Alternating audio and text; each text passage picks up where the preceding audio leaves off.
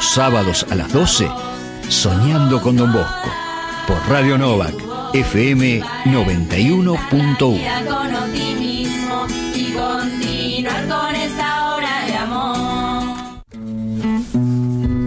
Nunca imaginaste cuántas horas buenas haría el Señor en vos. En tu pensamiento está la pregunta, ¿cómo puede ser que yo?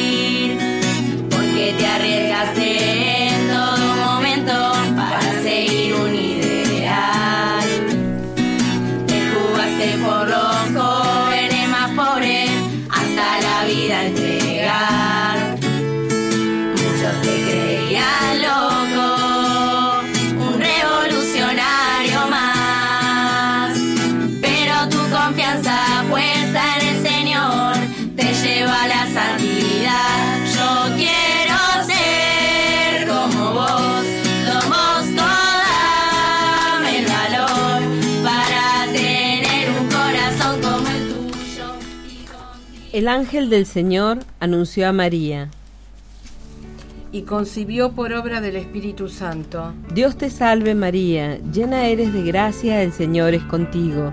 Bendita tú eres entre todas las mujeres y bendito es el fruto de tu vientre Jesús. Santa María, Madre de Dios, ruega por nosotros pecadores, ahora y en la hora de nuestra muerte. Amén. Aquí está la esclava del Señor.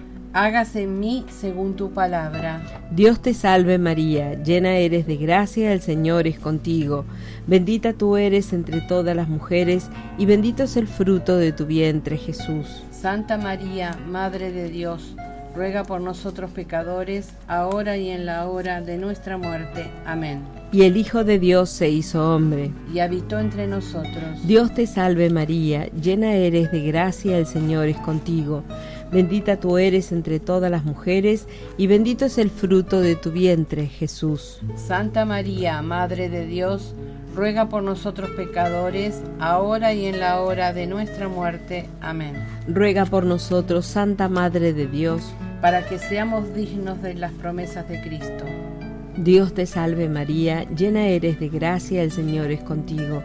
Bendita tú eres entre todas las mujeres, y bendito es el fruto de tu vientre, Jesús. Santa María, Madre de Dios, ruega por nosotros pecadores, ahora y en la hora de nuestra muerte. Amén.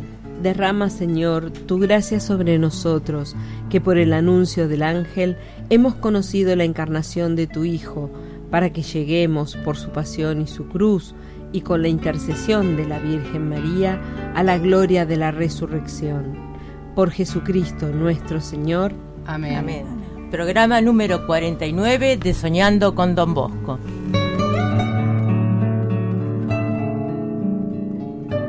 Soñando con Don Bosco, por Radio Novak, FM 91.1.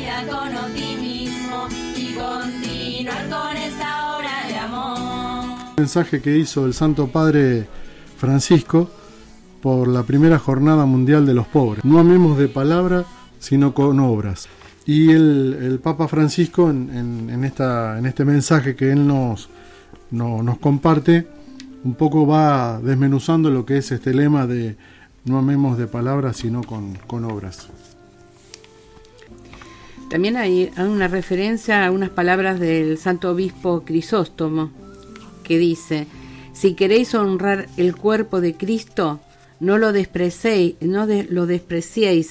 como cuando está desnudo.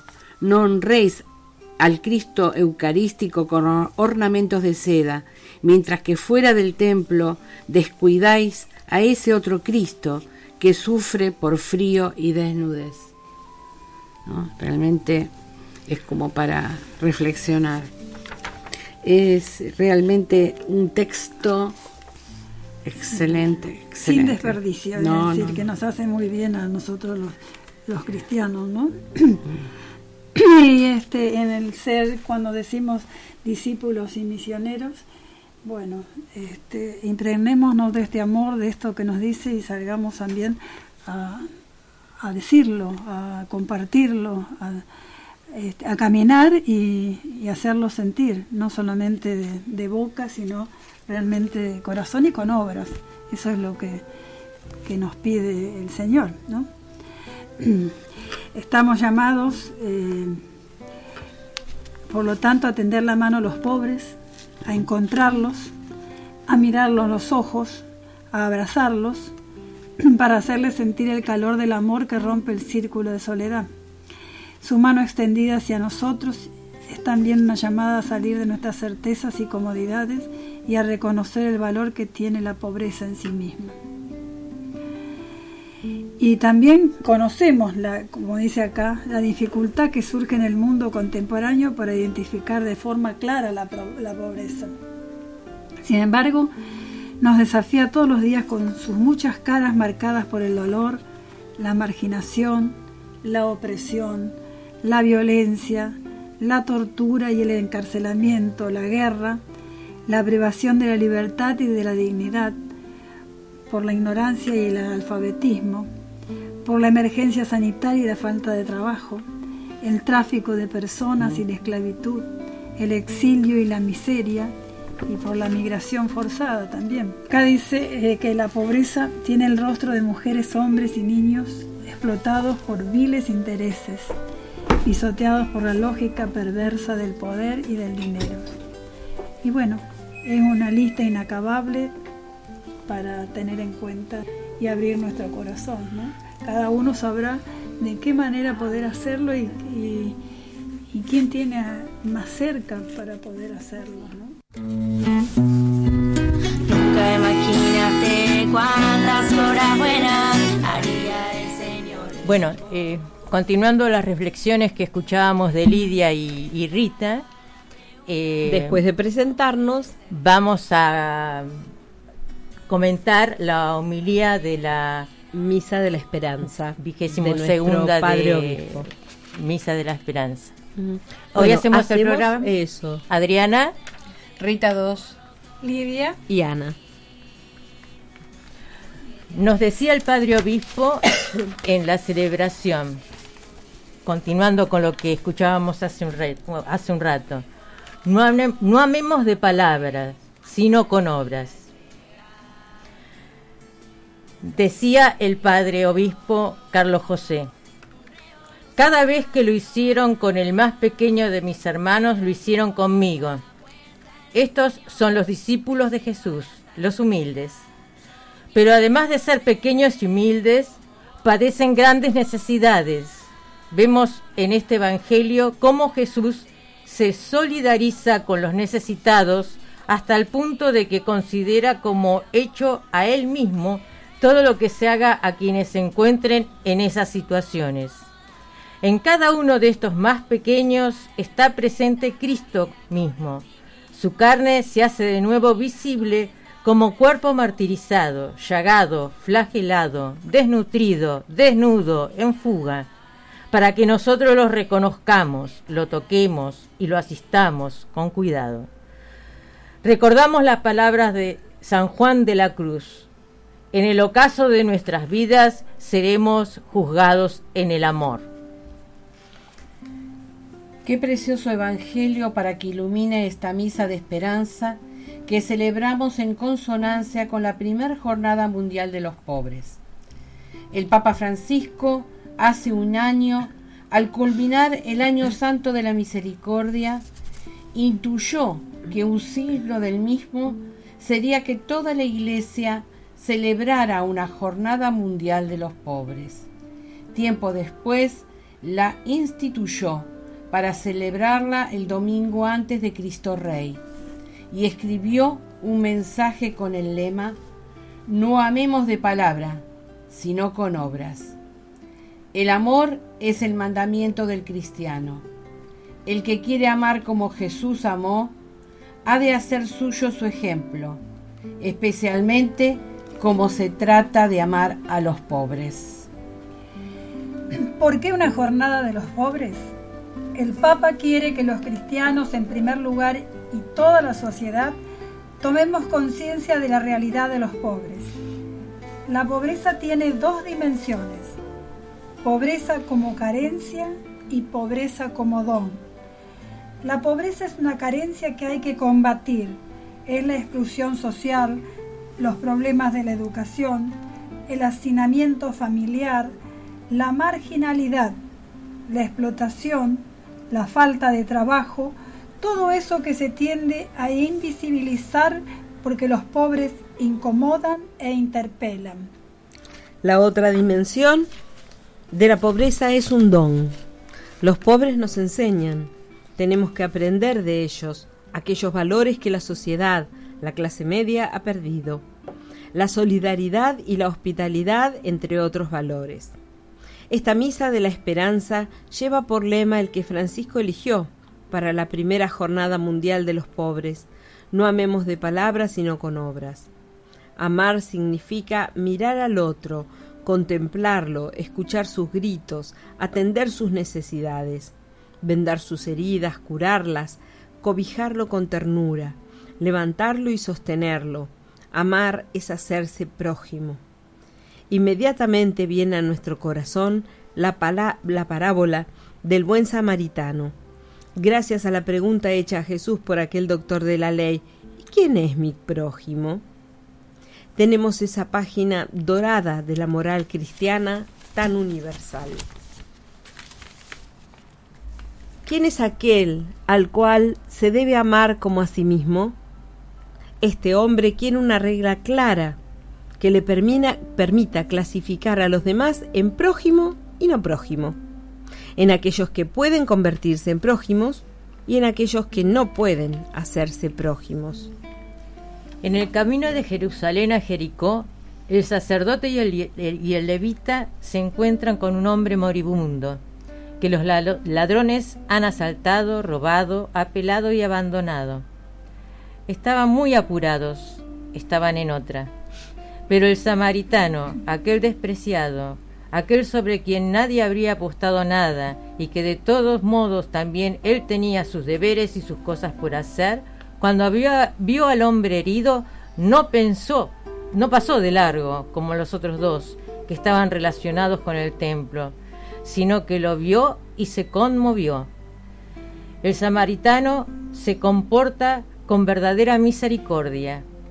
Venda las heridas de aquel hombre, lo lleva a un albergue, lo cuida personalmente, provee a su asistencia.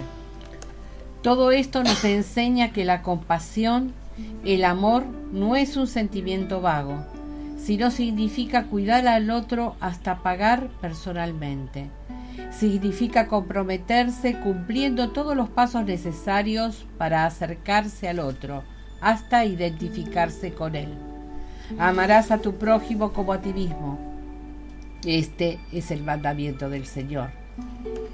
Las heridas que provoca el sistema económico que tiene al centro al Dios dinero y que en ocasiones actúa con la brutalidad de los ladrones de la parábola han sido criminalmente desatendidas. En la sociedad globalizada existe un estilo elegante de mirar para otro lado que se practica recurrentemente, bajo el ropaje de lo políticamente correcto o las modas ideológicas. Se mira al que sufre sin tocarlo. Los heridos están ahí, son una realidad.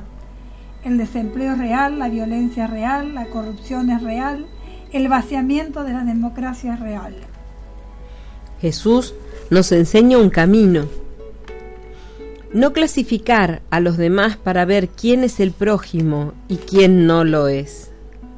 Tú puedes hacerte prójimo de quien se encuentra en la necesidad, y lo serás si en tu corazón tienes compasión, es decir, si tienes esa capacidad de sufrir con el otro.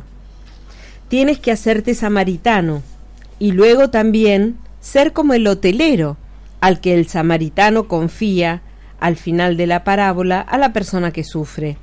¿Quién es el hotelero? Es la iglesia, es la comunidad cristiana, las personas solidarias, las organizaciones sociales.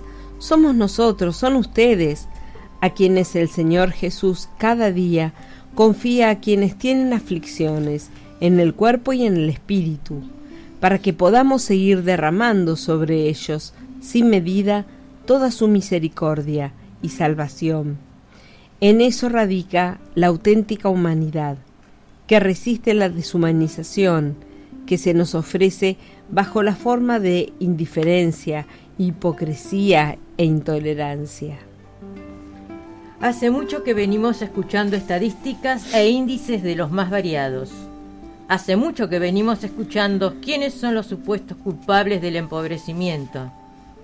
Pero, ¿quién escucha a los pobres? Es necesario escucharlos, oírlos con el corazón y no verlos como una cifra en una planilla. La sociedad y por ende los gobiernos miramos a los pobres desde lejos. La deuda social es enorme. ¿Hay argentinos con muy buena voluntad para cambiar las cosas?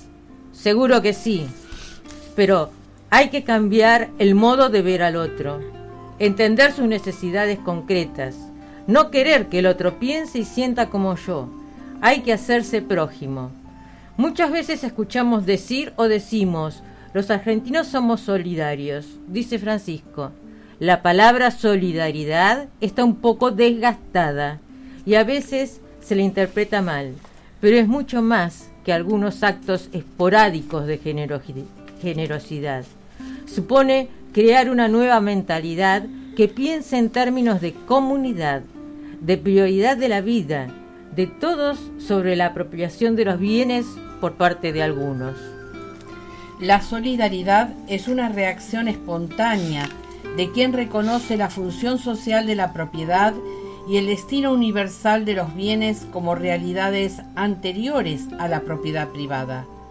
La posesión privada de los bienes se justifica para cuidarlos y acrecentarlos, de manera que sirvan mejor al bien común, por lo cual la solidaridad debe vivirse como la decisión de devolverle al pobre lo que le corresponde.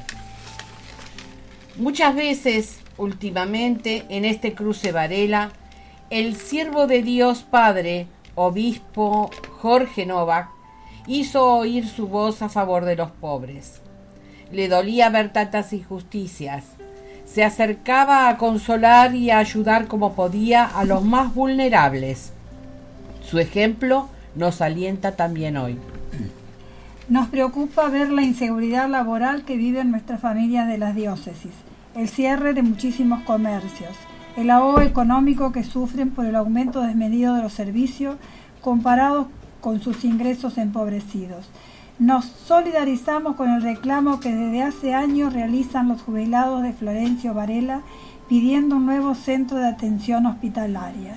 Son 37.000 jubilados que cuentan con una sola clínica disponible. Nos duele cuando vemos que muchos de ellos no pueden acceder a los medicamentos. Ellos son los nuevos pobres de este siglo XXI.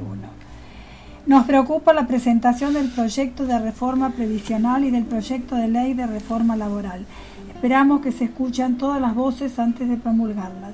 También nos ha causado preocupación el proyecto de reforma de la Ley Orgánica del Ministerio Público Fiscal de la Nación, en la que se elimina el programa Atajo que tantos beneficios ha traído a nuestros barrios más vulnerables como a otros del Gran Buenos Aires y del interior del país.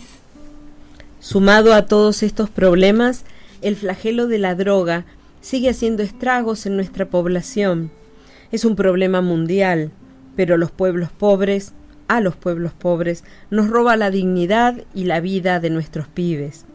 Es necesaria la presencia del Estado, previniendo y protegiendo a las familias con programas de asistencia integral, de asesoramiento judicial, sostenibles en el tiempo y no solo limitarse a la intervención con las fuerzas de seguridad. Por otro lado, es auspicioso ver que avanza el Registro Nacional de Barrios Populares,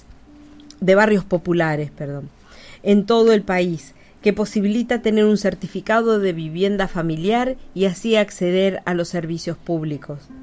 Nuestra esperanza está puesta en Dios. Por eso seguimos caminando. La fuerza del Evangelio nos anima, nos une, nos llena de vida para vencer al mal a fuerza de bien. Es la esperanza que nos alienta a construir la cultura del encuentro, para hacer un camino en comunión de la mano de la justicia, de la verdad y de la paz. Nos llena de esperanza ver que hay tantos servidores y servidoras en nuestros barrios, capillas y parroquias. Tantas personas sirviendo en comedores, merenderos, casas del niño, hogares. Aquellos que visitan a los enfermos, a los presos, los que sirven en la educación informal y formal, a los que asisten en los centros de contención y recuperación de adictos, los que sirven en las catequesis y en la misión. Es bello ver tantas manos entregadas al servicio de la comunidad. Agradezco a la Vicaría de la Solidaridad, a todas sus áreas de servicio, a todos los colaboradores anónimos que generosamente sostienen los proyectos. No nos dejemos robar la esperanza. Hoy, en la ciudad de Córdoba, ha sido beatificada la Madre Catalina de María Rodríguez.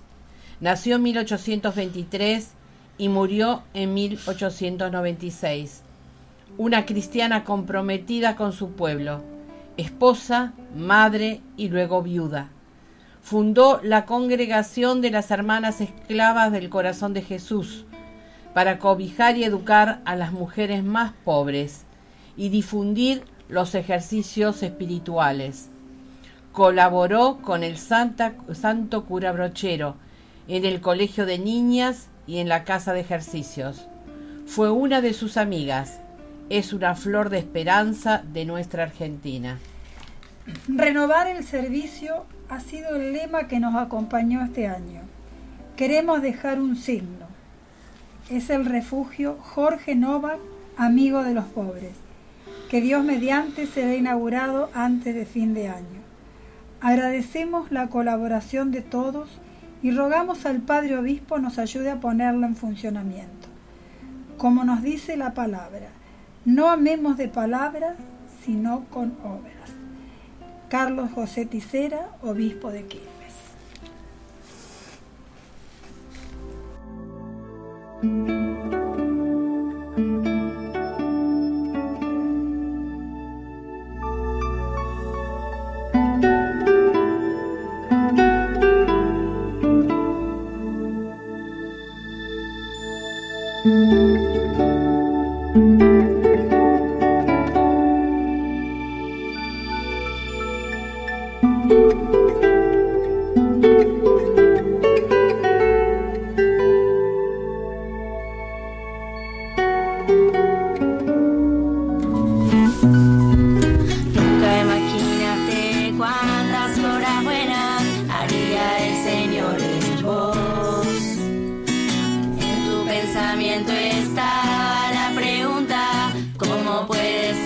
Vamos a los avances. Solo soy un campesino, nadie creerá en mí. Solo quiero ser un simple sacerdote, por los jóvenes vivir. Seguinos en Facebook, FM 91.1 Radio Nova.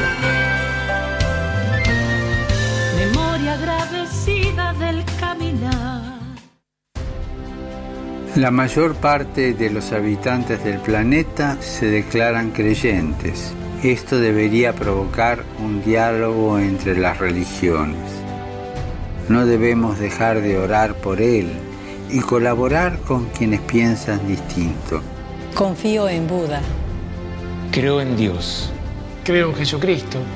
Creo en Dios, Alá. Muchos piensan distinto. Sienten distinto, buscan a Dios o encuentran a Dios de diversa manera.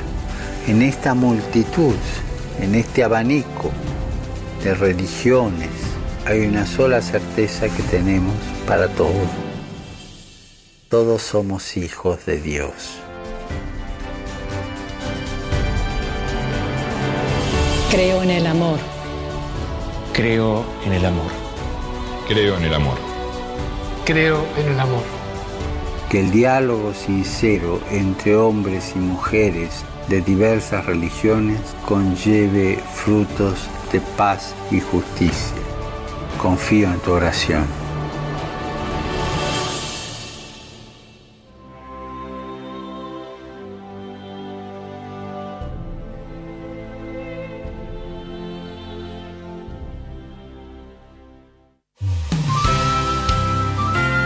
Comunicate con Radio Novak. Llámanos al 4-250-4186. Memoria agradecida del caminar.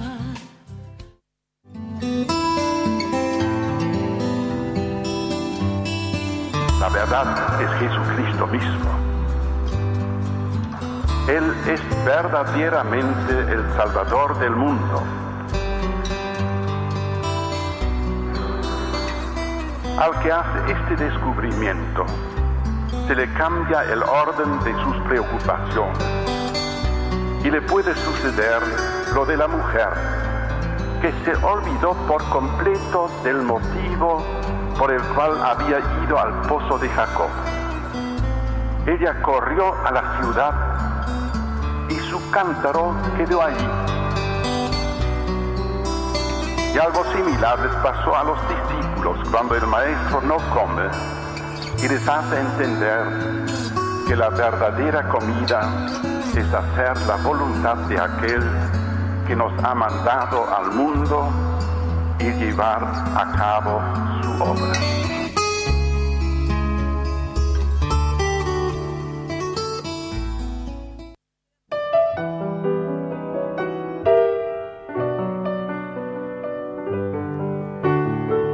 El pasado nos identifica hoy. Radio Novak, haciendo historia.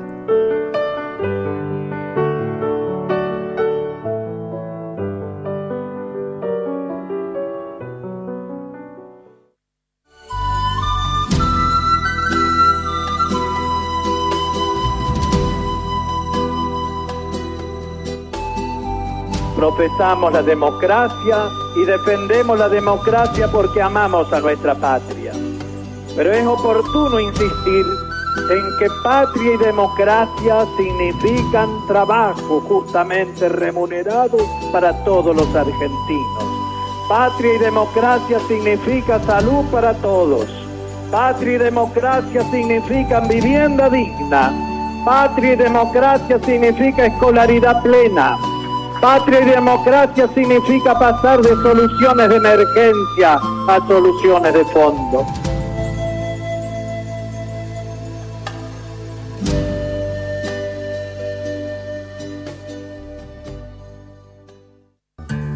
Desde sus estudios en Carlos Pellegrini 3280 de la ciudad de Quilmes, está transmitiendo LRI 370, Radio Nova.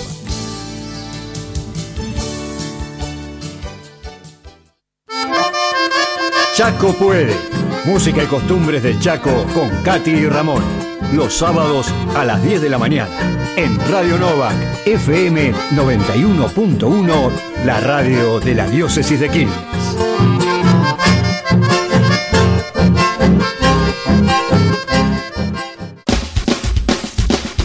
Frecuencia Joven, un programa de la Pastoral Juvenil de la Diócesis de Quilmes, los sábados a las 11 de la mañana, por Radio Novak 91.1, la radio de la Diócesis de Quilmes.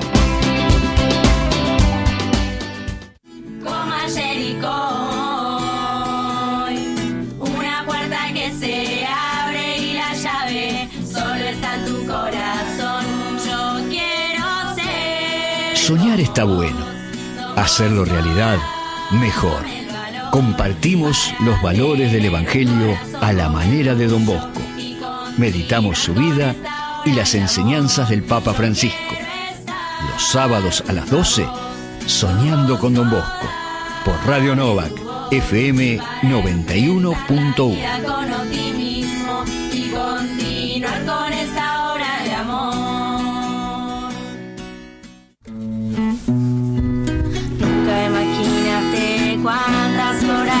Bueno, seguimos con nuestras adhesiones. El multicultural Teatro Don Bosco, Belgrano 280, esquina Don Bosco Bernal, Este fin de semana están abocados a la actividad del grupo misionero con la venta de pollos, que va a ser mañana. Por favor, contactarse al teléfono 4252-0046 para encargar su pollito para mañana. Con ensalada y todo, ¿eh? Con riquísimo. Cuesta 200 pesos. Sí. Y va con ensalada completa. Don Pablo, delivery de orquídeas. Venta de plantas de orquídeas, bromelias, cactus y suculentas. Contacto por WhatsApp al 15 51 10 45 08.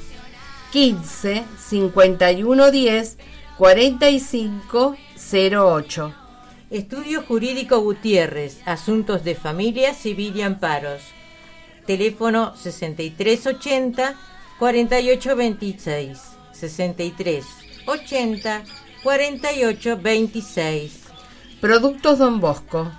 Todos los productos de las escuelas salesianas ahora los podés encontrar más fácil. Encontralos por Facebook en Productos Don Bosco Buenos Aires o por WhatsApp al 15 26 51 57 02 15 26 51 5702. Los amigos de Ceferino Namuncurá, grupo creado en enero de 2008 y 2 meses después de la beatificación de Ceferino Namuncurá. Búscanos en Facebook, amigos de Ceferino Namuncurá, y unite al grupo. El único requisito, querer ser útil a tu gente como Ceferino. Y en YouTube, en el buscador, coloca Quiero ser útil 2010. Todo junto. Clases particulares de matemática, física y química. Todos los niveles. Llamar al teléfono 4251 2048. 4251 2048. Red Sanar. ¿Sufrís ansiedad, fobia, pánico, estrés o depresión? Red Sanar te tiende una mano. El teléfono 4251-5324, 4251-5324, los lunes de 15 a 17 en la Catedral de Quilmes, los lunes de 18:30 a 20:30 en la Parroquia Jesús el Niño de Belén. Y si sufrís duelos, podés contactarte los miércoles a partir de las 17 en Catedral de Quilmes. Flaps. Señaladores magnéticos de página y renglón. Podés encargarlos ubicando la página www.flaps.com. Ahora vamos a hacer un pequeño comentario acerca de la Misa de la Esperanza. Lo que recién hace unos ratitos leímos fue justamente la homilía del Padre Obispo Tisera ese día en la Misa de la Esperanza. El sábado pasado se realizó en el Cruce Varela, igual que hace 22 años que se viene realizando ininterrumpidamente.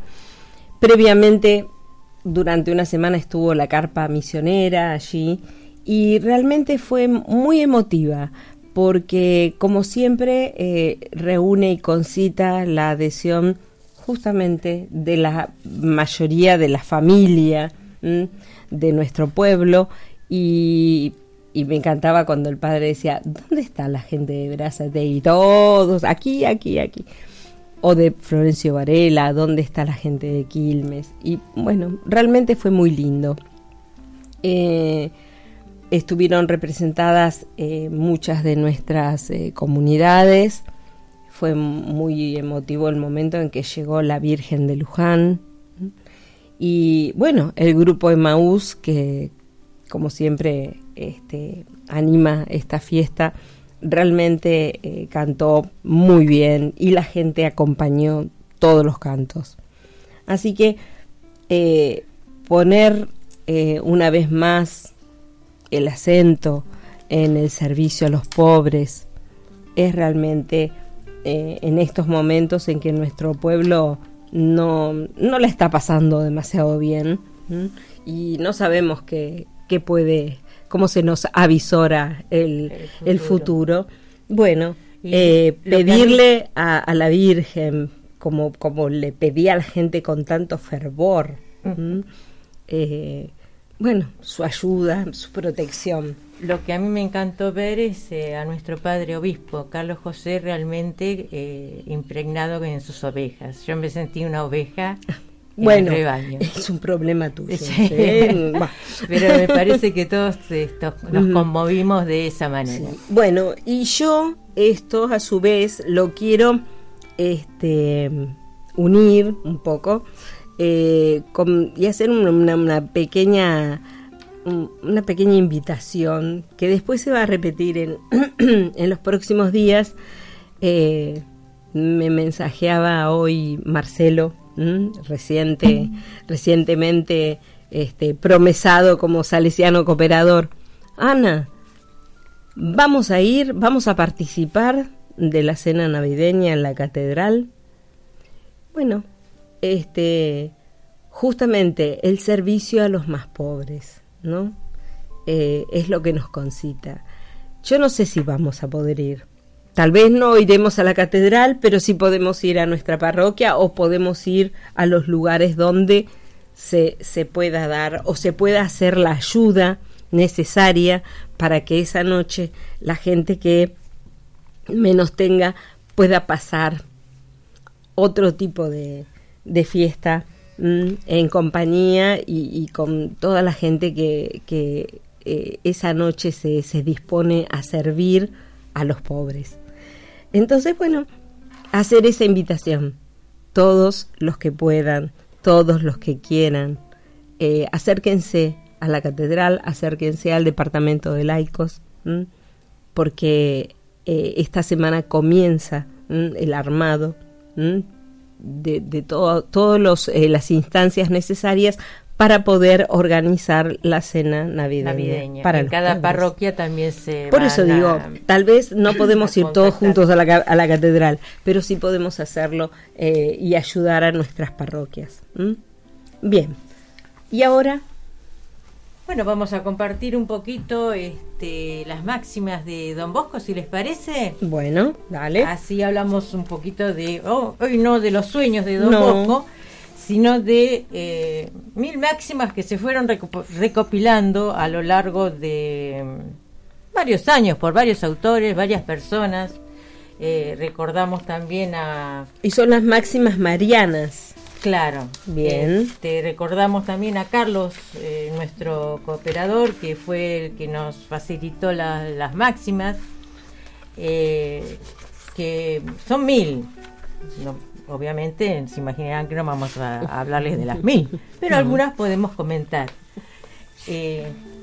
Además, esto lo hacemos también preparando el camino para el 8 de diciembre, para celebrar la Inmaculada, nuestra madre.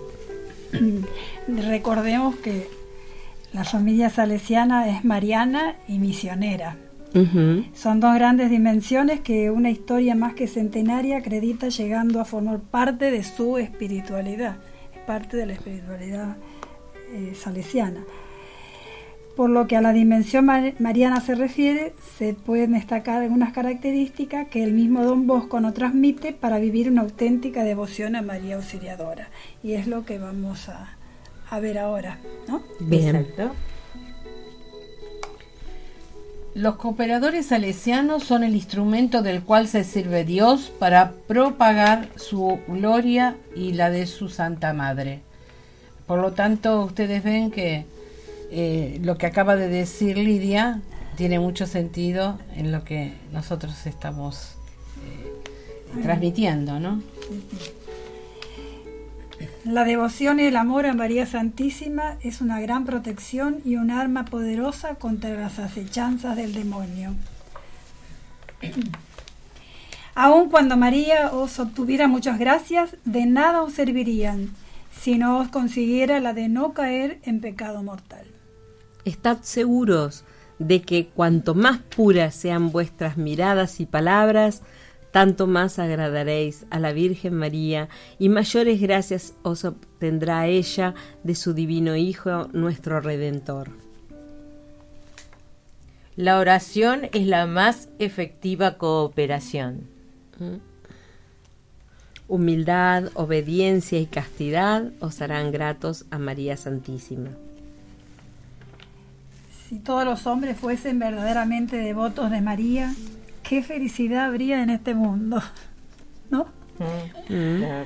María quiere la realidad, no las apariencias. Nuestra madre concede grandes favores a quienes hacen bien, se preparan bien en su novena.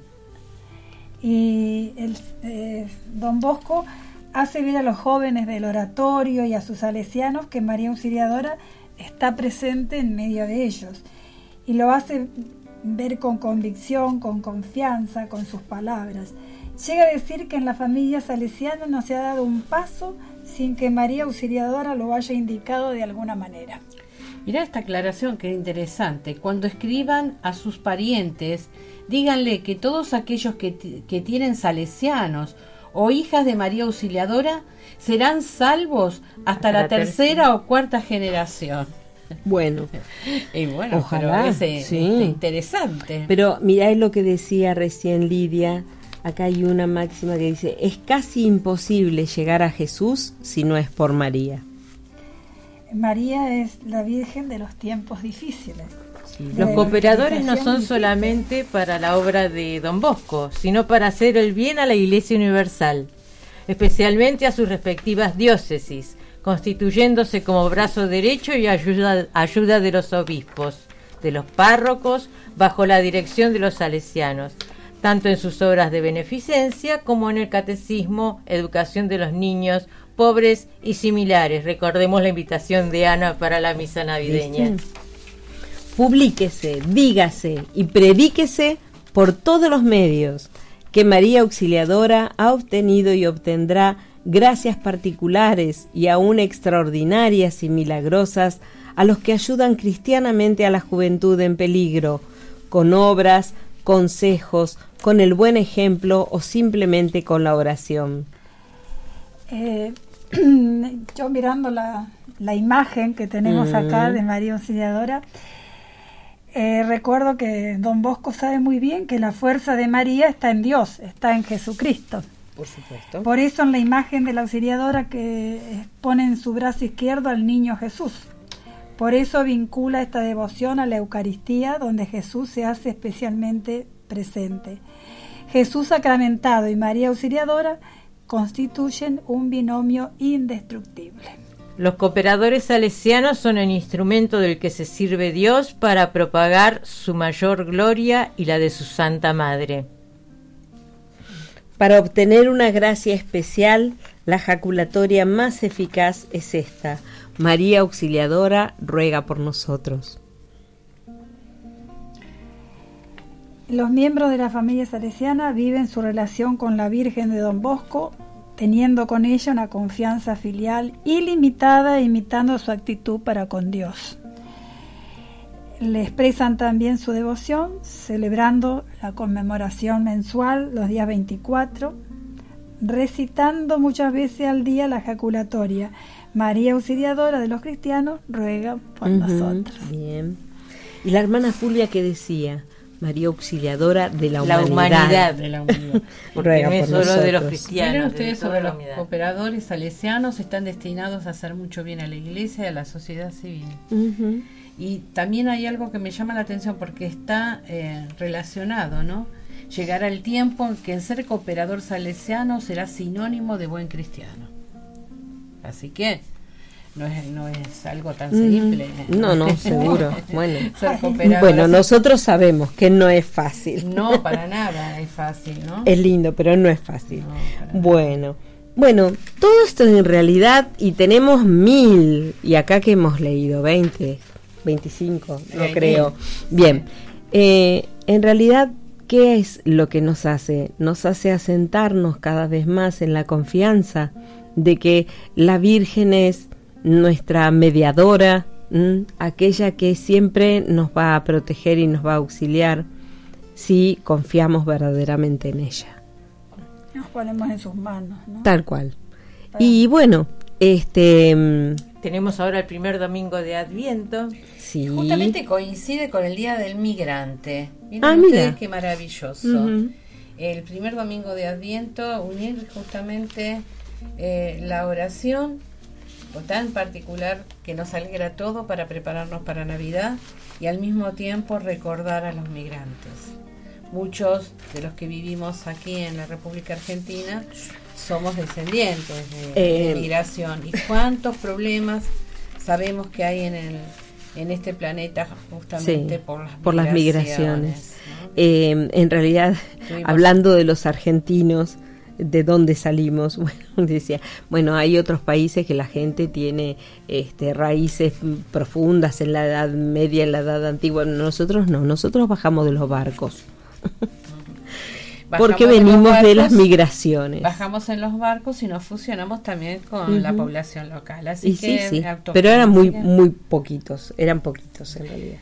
Me interesaría saber todo lo que investigaste, Lidia, sobre Adviento, porque veo que estás entusiasmada. Dando vuelta los papeles ahí, buscando, tiene un librito especial. Preparado, yo pienso que ya debe tener su corona de Adviento lista. Bueno, en eso estoy, pero sí está lista la de la Capilla San José. Bueno, que ya me lo imaginaba. Yo les dije fuimos a cortar ramas de pino y le hicimos todo con pino y con, ¿cómo es el otro, el que tiene los pinches? Muérdago. El muérdago. Bueno, pero usted llena la europea. Sí. Bien. Y muérdago, y bueno, pusimos las velas y bueno, les cuento entonces. ¿Y qué significa? Claro, estamos esperando, Lidia, contá, dale. Adviento, primero que el Adviento nos prepara para festejar la Navidad, es un momento de júbilo y alegría. Es el momento de la espera. De la esperanza. Pero es una espera alegre. Claro. Empieza el año litúrgico con la fiesta de Cristo Rey y comienza un periodo de gozo. Con el año litúrgico termina con la fiesta de Cristo Rey. Una semana después comienza el Adviento, el nuevo periodo. Es el quiebre, digamos. Claro. En esta espera, que es una espera con esperanza, con alegría, es importante todo aquello que nos pueda ayudar en cuanto a gestos, signos y sobre todo actitudes, ¿no? Para conseguir que nuestra preparación sea viva y eficaz. Es una manera de convencernos, por supuesto, de que necesitamos al Señor, de que lo estamos esperando. Y qué mejor que prepararlo en nuestra familia, que es con la que vamos a compartir su llegada. También con los vecinos del barrio, con toda la gente, con todos los que todo el año han estado al lado nuestro. Y tendamos la mano a todos los que lo necesitan. Y es importante lo que estuviste diciendo sobre la cena, ¿no? En este tiempo de espera, la corona de Adviento se ha convertido en un simpático elemento complementario de pedagogía cristiana. ¡Wow! Para expresar la espera de Cristo Jesús como luz y vida, junto a otros ciertamente más importantes como son las lecturas bíblicas, los textos de oración, el repertorio de los cantos. ¿Por qué? Porque a medida que vamos prendiendo las velas de la corona, vamos también agregando toda una meditación, ¿no? ¿Todos los días se prenden?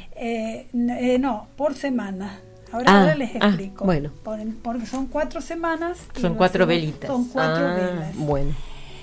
¿Qué expresa la corona como símbolo universal? La corona noblece a la persona por su emplazamiento sobre la cabeza como una guirnalda. Siempre dijimos eso, ¿no? Su forma redonda recuerda el significado del círculo: perfección, plenitud, equilibrio y armonía. Es expresión de elevación y poder. Bueno, esa costumbre en los países del norte, europeos sobre todo, escandinavos y germanos, y después llegó esta costumbre a nosotros. ¿Cuál es el sentido que tiene la corona en el tiempo de Adviento? No se tiene claro el porqué a veces, pero en primer lugar sería ideal que cada familia se entusiasmara con su corona, en confeccionar la corona de Adviento. Claro. Y vemos que tienen, hace poquito en realidad que está hablándose de la corona de Adviento. Sí, claro. Yo recuerdo como cuando no era chica, una tradición muy antigua. Claro, se armaba el arbolito, sí, el 8 de diciembre, pero la corona de Adviento hace pocos años que... Claro, pero yo creo que a medida que va pasando el tiempo es como que vamos tomando, o va tomando una mayor dimensión, algunos gestos, y la corona de Adviento es un gesto especial del signo de la espera, de la espera meditada, de la espera rezada. Cuando el padre en la misa, cuando se comienza y preparan la corona de Adviento, la tienen allí en el medio del altar, y entonces llaman, a alguien de la comunidad que venga y prenda la primera vela, y al domingo siguiente la segunda, y al la tercera, y después la última. Con una meditación. Claro, es como que, bueno, va tomando cada vez mayor idea la gente de que, porque estamos esperando, y entonces, y son símbolos, y son símbolos que se hacen simpáticos, digamos, que hacen... No nos olvidemos que la liturgia... Promueven un cariño. La liturgia, con sus gestos, con sus signos, es catequesis. Claro. Entonces no son canciones bonitas y nada más, la guirnalda que se pone y el color, no, cada cosa tiene su significado, su significado. Por eso dicen que la liturgia es específicamente catequesis, nos va enseñando y nos va diciendo, en este caso la corona de Adviento, en otros casos en un bautismo, en un sacramento, en lo también nos va diciendo qué significa. Se construye con ramas verdes de pino, de muérdago, y se pasa entre las ramas una cinta roja. Esto nosotros no lo pusimos ayer, pero se puede poner. Y las 4 velas señalan los 4 domingos de Adviento. Que ¿todas tienen el mismo color? Sí, violetas son. No, hay una rosada. 3 violetas y una rosada. También pueden ser 4 velas blancas, Cada uno pone como quiere, no especialmente. Podés poner 4 velas blancas, punto, ya está. El color verde de la rama expresa la esperanza de la venida de Jesús. La luminosidad de cada vela nos va indicando el camino que debemos recorrer hacia la Navidad. La cinta roja significa el amor que nos une como familia y como hijos de Dios. Y la vamos encendiendo por semana, ¿no? Y el 24 encendemos... Todas juntas, durante la celebración. Se hace una oración y es un elemento didáctico, digamos, litúrgico, es catequesis. Es un signo y es un signo de unidad también. Ya, lo podemos hacer en la parroquia o en el hogar, cada uno, ¿no? Para decir, vamos disponiendo nuestro corazón para encontrarnos con Jesús. Ese hermoso. Ustedes saben que justamente este año, en el primer domingo, coincide con una convocatoria que hicieron los obispos para una oración especial por la tragedia que costó la vida de 44 argentinos. Mañana el Poder Ejecutivo decretó que mañana comienza un pequeño periodo de luto nacional. Y bueno, entonces acompañemos esto con la oración de los obispos. Todos vamos a estar unidos, vamos a tener en cuenta lo que dice la Comisión Ejecutiva de la Conferencia Episcopal, que lo decretó el 1 de diciembre, que desde todos los rincones de nuestro país elevemos en ese día la plegaria, unidos por quienes han sufrido esta pérdida irreparable, para que con María Santísima, Madre de todo consuelo, puedan encontrar en la fe un alivio a su dolor, y para que esta tragedia fortalezca en nuestra querida Argentina un auténtico amor de hermanos. Bueno, yo pienso que... Bueno, si me permiten voy a leer lo que han dicho la Comisión de los Obispos. A ver. Sí. Conmovidos y perplejos ante la tragedia que ha costado la vida de 44 argentinos, muchos de ellos muy jóvenes, queremos como pastores de la Iglesia expresar nuestra cercanía y afecto a los familiares de estos valientes servidores de la patria que desaparecieron en el mar al bordo del Ara San Juan. En momentos como estos, ninguna palabra es suficiente de consuelo. Los cristianos solamente encontramos alivio al sufrimiento en ese encuentro con el Señor Jesús, que es posible en la oración y en la fe. Por eso queremos invitar a los hermanos de cada una de nuestras comunidades, de cada parroquia, capilla o centro de culto, a elevar a Dios nuestro Padre una oración especial este próximo 3 de diciembre, primer domingo de Adviento. Desde todos los rincones de nuestro país, elevemos ese día nuestra plegaria. Pidamos, unidos por quienes han sufrido esa pérdida irreparable, para que con María Santísima, Madre de todo consuelo, puedan encontrar en la fe un alivio a su dolor, y para que esta tragedia fortalezca en nuestra querida Argentina un auténtico amor de hermanos. Que esta tragedia nos una y no nos divida. Bueno, los esperamos el sábado que viene y bueno, soñemos con Don Bosco.